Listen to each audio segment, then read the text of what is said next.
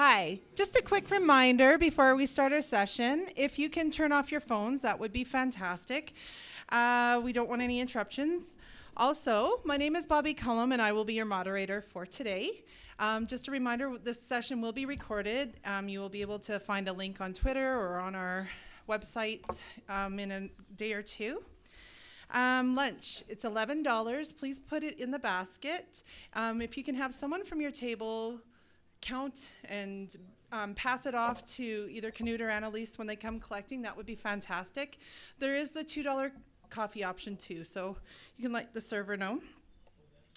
Um, so our meeting, as most of you know, is 25 to 30, our session is 25 to 30 minutes. Our speaker will speak. Then we will take a break for lunch. We will discuss amongst ourselves the great information we have just gleaned, and then uh, following that, there will be a question period. So today I want to introduce to you Mr. David Hill. He is here to speak to us on agricultural innovation. What are the motivating factors? And Mr. Hill currently holds two roles at the University of Lethbridge. He is jointly appointed by the U of L and Lethbridge College as the Director of Development for the Southern Alberta Agriculture Program. This initiative brings together and integrates academic training, research, and applied research across the universities or university college in the areas of agriculture, agribusiness, and capitalizes on research collaborations with federal, provincial, industry, and producer groups. There's much to be said about David Hill, but I'll finish with this. He has 40 years of experience in water, agriculture, and natural resource management. He was a member of the Alberta Water Council for nine years until joining the U of L in 2012. David is the chair of the Aztec Foundation, a board member of the Agriculture and Food Council, and Inside Education. He also serves as the water policy co chair for the Pacific Northwest Economic Region. Please join me in welcoming Mr. David Hill.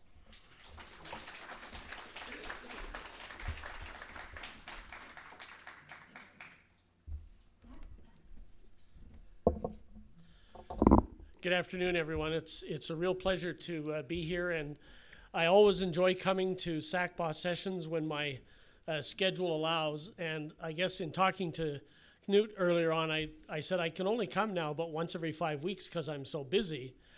Yet it was pretty easy for him to get me to come to this one.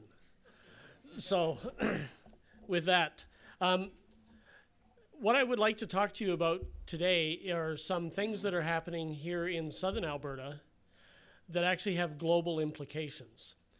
And so, in addition to talking about the kind of work that is happening uh, at the college and the university specifically, I want to cast that in the light of uh, what is happening globally, uh, what are the things that maybe we should be paying attention to, and hopefully it won't be too difficult for you to see that at least in my opinion, uh, agriculture could become the great economic engine of diversification that Alberta is going to need going forward. And so, excuse me, with that, uh, I'll uh, get underway. Maybe. Well, we'll do it this way. So, let's let's talk about the grand challenge that's uh, facing the planet uh, and us as well. Global population is forecast to reach about 9 billion people by 2050. Uh, depending on which set of statistics you want to look at and whose forecast, that 9 billion is either 9 billion or up to 10 billion or a little beyond 10 billion. Suffice it to say, it's an awful lot of people. Uh, we're about 7.4 billion uh, at the present time and population continues to increase. I'm not sure about you, but I know myself, I have a difficult time wrapping my head around what population growth looks like because most of it is happening in other parts of the world as compared to here. And so, what this kind of growth means is that if you take births minus deaths, we're growing a greater New York City about every 60 days. That's how population increases working around the planet. At the same time, water and land resources are very limited. We're not making any more of them. So the same land and water resources need to do more. In addition to that, climate change is altering the distribution, the availability, and access to those kinds of resources, which really does begin to change how much land there is available, how much water is there available, and will have an impact on how are we going to meet this need of more food. If you take a look at that need for more food, uh, you can see estimates of anywhere from 70% more food to 100% more food between now and 2050. At the same time that the food demands will increase, that population increase is also going to increase demands on energy. And energy demands actually could perhaps triple in the same time that demands for food doubles.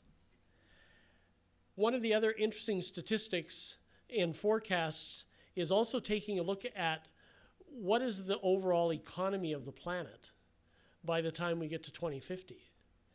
And the estimates are currently that more than half of everybody on the earth will be what we consider today middle class, with about $60 trillion of disposable income, which is really going to change the way people look at things that are important to them. And food always is close to the top of the list.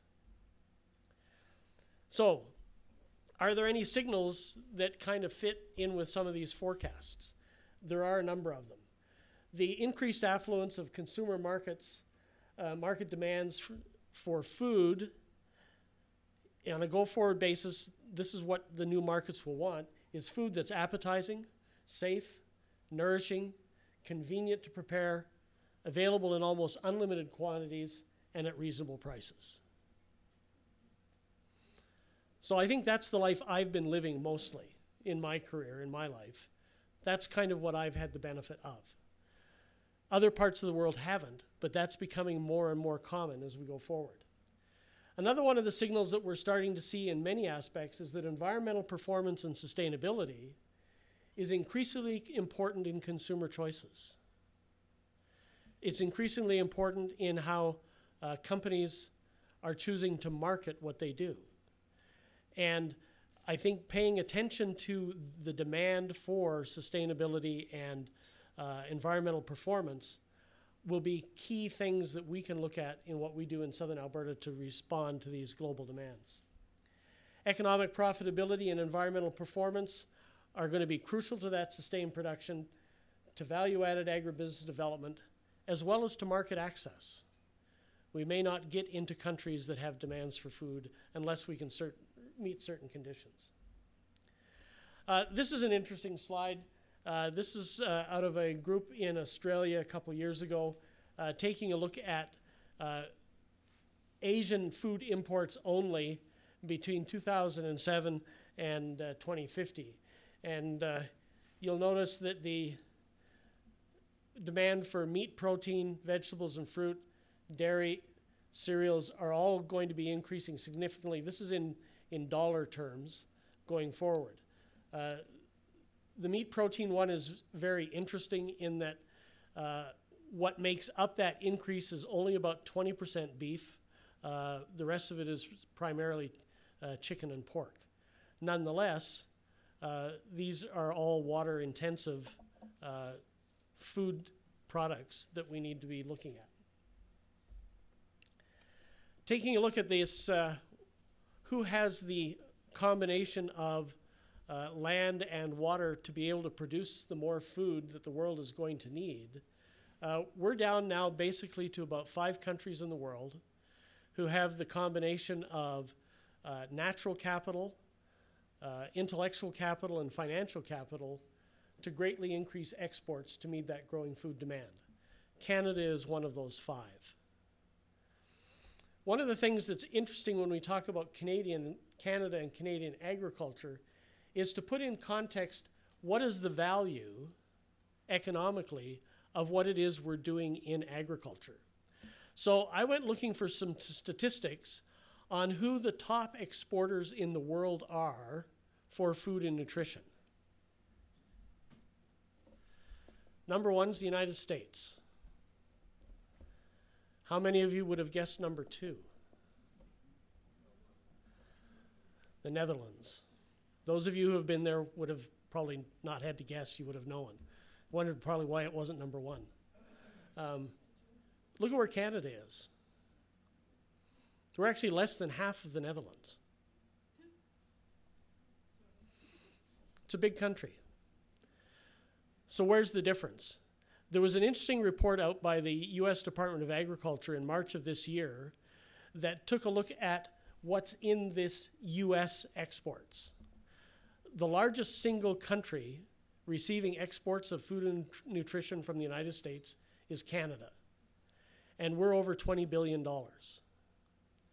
Of the $20 billion that we get each year from the US, almost 17 billion is in high cost, high value food and nutrition products.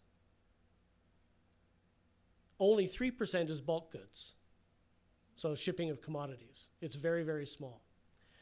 If you take a look at the US exports to China, they're just about a billion dollars less than what they sent what the US sends to Canada, but two thirds is bulk exports. So I think one of the rules of thumb going forward is as we look at what our agricultural opportunities are in Alberta and in Canada, it's beginning to be a little more intentional about how do we derive more value from the primary production and how do we begin to actually transition from just producing primarily commodities to actually being known for producing consumer products in food and nutrition and basing that both on what our domestic needs are, but probably more importantly on what the global needs are. So, putting this in context at this whole global situation, Alberta actually has all the elements that are needed to be globally relevant in the area of agriculture and agribusiness. We have advanced irrigation systems. Uh, about 70% of all the irrigation in Canada is right here in southern Alberta. We have a very productive livestock sector, extensive grains and oilseed sector, an emerging fibers sector. Uh, for a while now, uh, fairly low cost energy. And now opportunities, I think, from a biomass point of view, to actually get into the energy generation uh, market as part of agriculture. Expanding value added agribusiness sector, there are good things happening. Uh, they're primarily built on uh, domestic or national consumption uh, as compared to international, but good things happening. And we do have an extensive transportation network. That said, we are still a long way from Tidewater. And that's one of the things that I found very interesting uh, when I was last in the Netherlands is taking a look at of that almost $80 billion a year that the Netherlands ships in food and nutrition, how much goes by container ship and how much goes by air. And it's about 70% goes by air in value, only 30% by container ship. So even though we're this far from Tidewater, if we begin to think a little bit differently about how do we produce food, how do we produce nutrition from our primary production, it really speaks to the opportunity economically to do things differently so that we have the kinds of higher value goods that can ship by airplane. We're always going to need Tidewater, we're always going to need rail and trucks, uh, but there are other alternatives that we can maybe bring into the mix. Uh, Southern Alberta's history, of course, is rooted uh, in agriculture. I think there's still a fairly strong pioneering ethic that remains, at least in the people that I get to talk to. Um, we have been, I think, in a position now where if we really want to be a leading player in a global agricultural system, it likely means a bit of a transformation in agriculture, a step change. We've been very good at making incremental improvements, and I think we're going to have to continue to do those, find efficiencies, all of those kinds of things. But I think we're going to have to begin to think a little bit differently.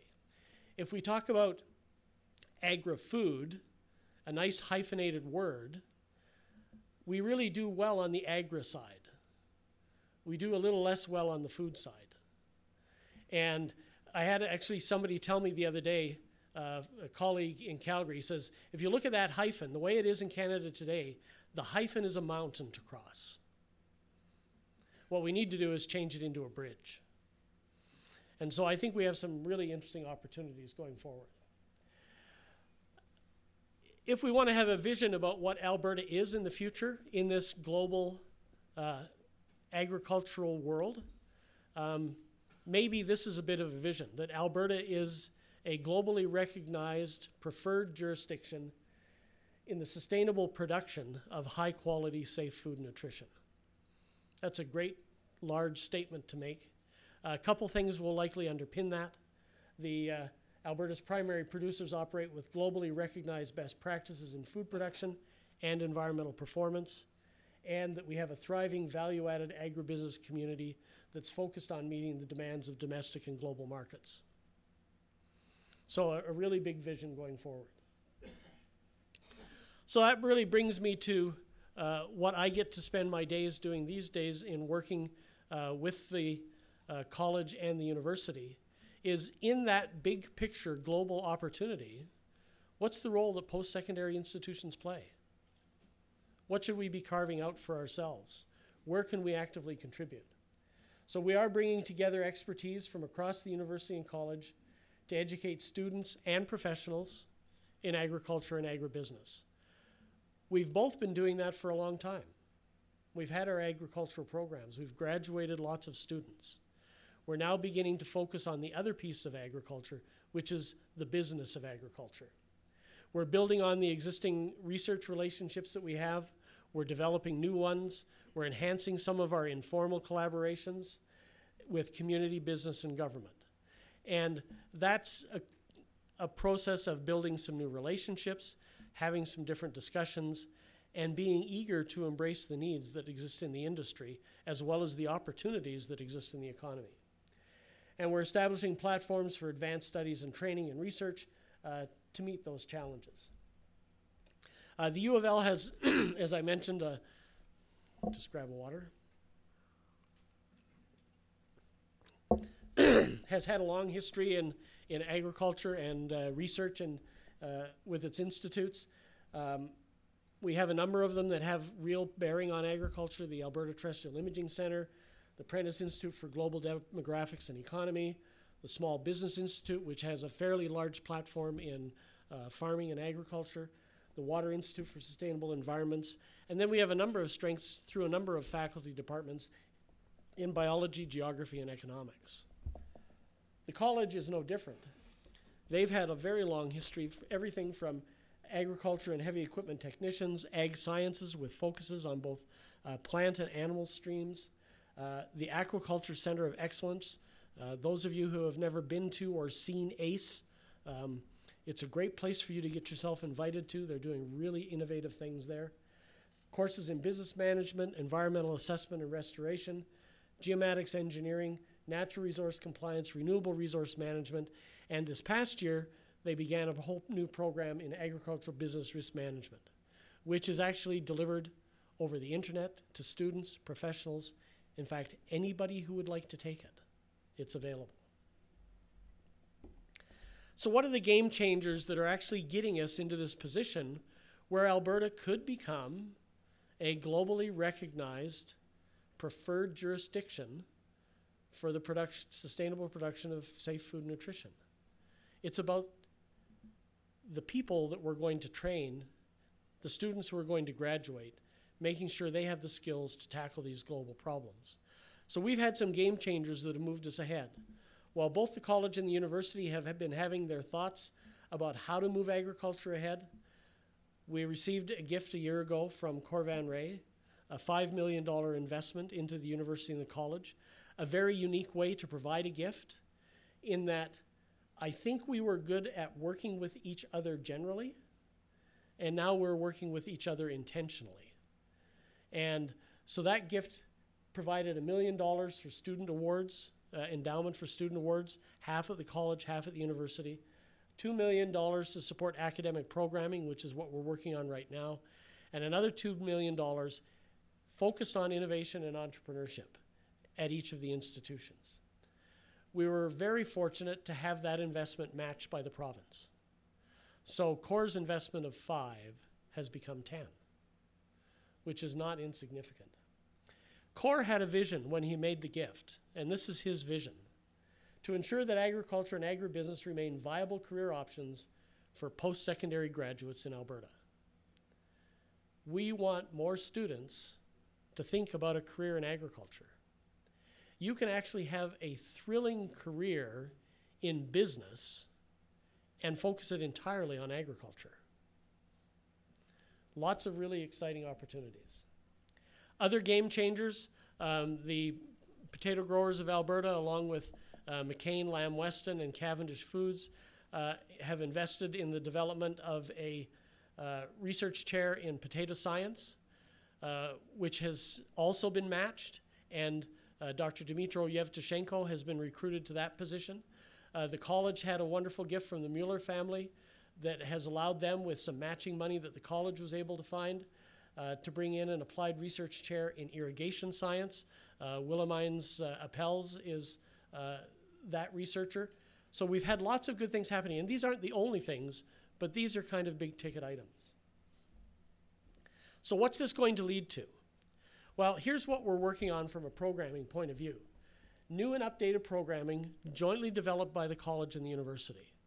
Uh, next Monday, we sit down again with uh, faculty members from management and arts and science at the college, and then from agriculture and business at the, co- at the college, and the others from the university, where we're actually working on the programming that's going to be delivered. We've been meeting with industry representatives to help make sure that we're going to meet the needs of what the industry is going to require. We're addressing gaps in post-secondary, er, post-secondary education. We're also taking a look at how we can drive what we're doing in programming through this engagement with industry. We're also trying to be responsive to the kind of the culture and fabric of southern Alberta. We're doing this and really hopefully perfecting our craft on the kind of agriculture that we experience here. The agriculture we have here in this semi arid region is repeated in many places around the world. And if we can learn to do it better, faster, more efficiently, more productively, more economically here, then those skills are really exportable around the world. And we're really in this whole program focused on student success. I know that Cor was less interested in whether you got a certificate or a diploma or an undergraduate degree than he was that the students would have a wonderful experience and learn new things in agriculture and agribusiness. So, the advanced agribusiness practices that we're talking about are going to enable students to create new things, to operate new things, to transform existing things. So, really taking a creative spin to what we're trying to accomplish. We have a number of guiding principles that we've put in place the innovative programming, shared students between the institutions, student engagement, giving students the maximum flexibility moving back and forth, shared credentialing. I think with some of my other colleagues in Campus Alberta, saying those words causes a little bit of people to shrug their shoulders and say, What are you talking about? Um, seamless transfers, shared resources, and here's the areas of focus we're looking at ag economics, business risk management, business development, entrepreneurship, finance, human resource management, commodity and futures trading, management leadership, everything around the geospatial sciences, uh, precision agriculture, and even synthetic biology. One of the other big investments we've had recently at the University of Lethbridge, a million dollars to create a makerspace in synthetic biology that is a non genetic modification process that can be used to improve plant qualities, traits, and other things that will be of real importance in agriculture. In the innovation and entrepreneurship side, uh, that $2 million that uh, Cor invested specific in this area, um, the U of L has launched a program called Agility. The college has a program, excuse me, the uh, Agriculture Entrepreneur in Residence uh, that are up and running and started. Uh, Agility was successful this year. We began it in April a year ago of bringing in uh, nine speakers at uh, sessions, uh, most of them focused on agriculture and agribusiness. We had more than 500 students from the college and university attend those events. We had 300 people from the community. Many of you have come and attended some of those events, and we welcome you to continue to do so. And the first course in innovation begins at the university this summer, uh, probably in the next week or so. Um, I'd give you the details on the course except it's fully subscribed. There's a waiting list. So that's good news. This innovation focus, though, covers a number of things. It covers business innovation, technical and technological innovation, certainly scientific innovation, but also social innovation. And it's this social innovation piece that I think in the long run will be very interesting locally in how we can begin to use social innovation to improve the prospects of people here who remain disadvantaged and perhaps don't have access to the best food. Um, we can get to that. Finally, I think the other piece we're doing is we're complementing things by really taking a focus on research and development. Um, this will cover a number of areas. It will involve the university, the college, uh, Agriculture Canada the Lethbridge Research and Development Center, and uh, agriculture, Alberta Agriculture and Forestry. And we've, we've picked a number of general themes. The ones that are most interested to our partners provincially and federally have to do with plant, animal, and crop science, some of the implications from environmental science. How do we become the most environmentally sustainable producers of food and nutrition and become recognized as such? Data driven agriculture, which fits into precision agriculture, and what that means. And then from an agribusiness side, really this draw of new people and new talent into the business of agriculture, as well as what does the future business of agriculture look like.